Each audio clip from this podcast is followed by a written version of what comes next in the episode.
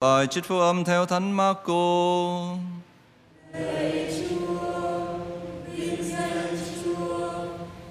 Khi ấy Chúa Giêsu đã xuống thuyền trở về bên bờ, trở về bờ bên kia, có đám đông dân chúng tụ họp quanh người, và lúc đó người đang ở bờ biển. Bỗng có một ông trưởng hội đường tên là Sairo đến. Trông thấy người, ông sụp lại và van xin rằng: con gái tôi đang hấp hối, xin Ngài đến đặt tay trên nó để nó được khỏi và được sống. Chúa Giêsu ra đi với ông ấy và đám đông dân chúng cũng đi theo chen lấn người tứ phía. Vậy, có một người đàn bà bị bệnh xuất huyết đã 12 năm. Bà đã chịu cực khổ, tìm thầy chạy thuốc, tiêu hết tiền của mà không thuyên giảm, trái lại bệnh càng tệ hơn. Khi bà nghe nói về Chúa Giêsu, bà đi lẫn trong đám đông đến phía sau người, chạm đến áo người, vì bà tự nhủ miễn sao tôi chạm tới áo người thì tôi sẽ được lành. Lập tức huyết cầm lại và bà cảm thấy trong mình đã được khỏi bệnh.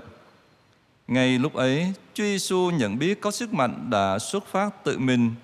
Người liền quay lại đám đông mà hỏi, ai đã chạm đến áo ta? Các môn đệ thưa người rằng, thầy coi đám đông chen lớn thầy tứ phía, vậy mà thầy còn hỏi, ai chạm đến ta? Nhưng người cứ nhìn quanh để tìm xem kẻ đã làm điều đó. Bấy giờ người đàn bà run sợ vì biết rõ sự thể đã xảy ra nơi mình, liền đến sụp lại người và thú nhận với người tất cả sự thật. Người bảo bà, hỡi con, đức tin con đã chữa con, hãy về bình an và được khỏi bệnh. Người còn đang nói thì người nhà đến nói với ông trưởng hội đường rằng con gái ông chết rồi, còn phiền thầy làm chi nữa. Nhưng Chúa Giêsu đã thoáng nghe lời họ vừa nói, nên người bảo ông trưởng hội đường rằng, ông đừng sợ, hãy cứ tin. Và người không cho ai đi theo, trừ Phêrô, Giacôbê và Gioan, em Giacôbê. Và các ngài đến nhà ông trưởng hội đường. Và Chúa Giêsu thấy người ta khóc lóc, kêu la ồn ào, người bước vào và bảo họ, sao ồn ào và khóc lóc thế? con bé không chết đâu, nó đang ngủ đó. Họ liền chế giễu người, nhưng người đuổi họ ra ngoài hết, chỉ đem theo cha mẹ đứa bé và những môn đệ đã theo người vào chỗ đứa bé nằm. Và người cầm tay đứa nhỏ nói rằng, ta li tha kuomi, nghĩa là hỡi em bé, ta truyền cho em, hãy trỗi dậy. Tức thì em bé đứng dậy và đi được ngay vì em đã được 12 tuổi. Họ sửng sốt kinh ngạc, nhưng người cấm ngặt họ đừng cho ai biết việc ấy và bảo họ cho em bé ăn. Đó là lời Chúa.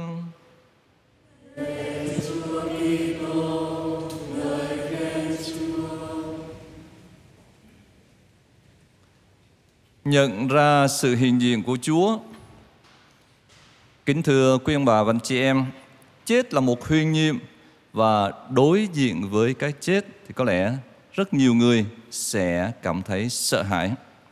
Thế nên nhiều người tìm cách làm sao để kéo dài sự sống à, bằng việc à, truy tìm nào là đảo thần tiên, nào là linh dược để cải lão hoàng đồng vân vân.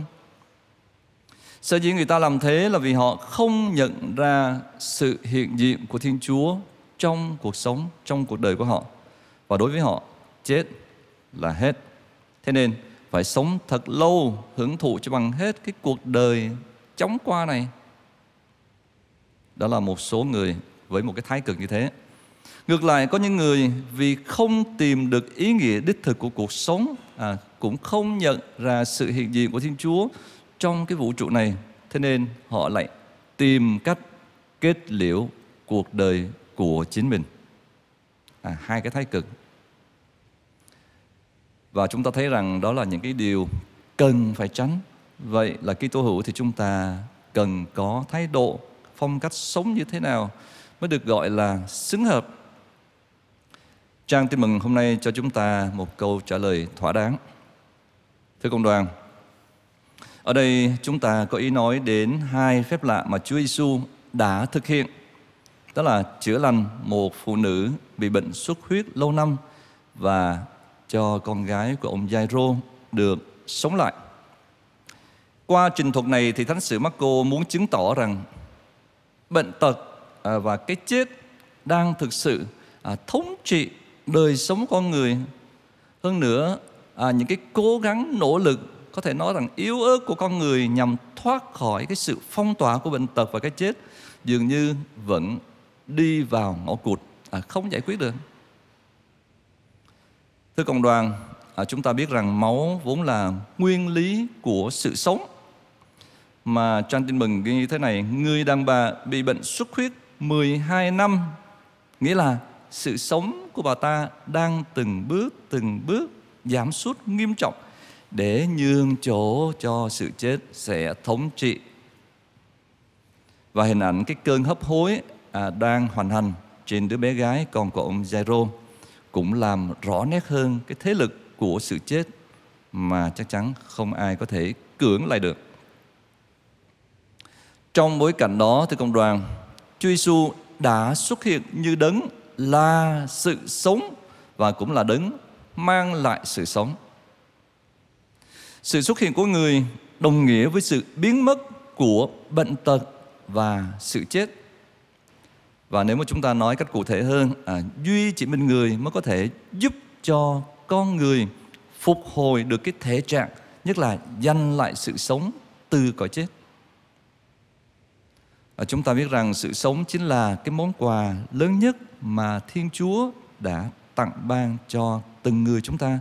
Thế nên chúng ta phải biết tôn trọng và làm cho sự sống đó ngày càng phong phú.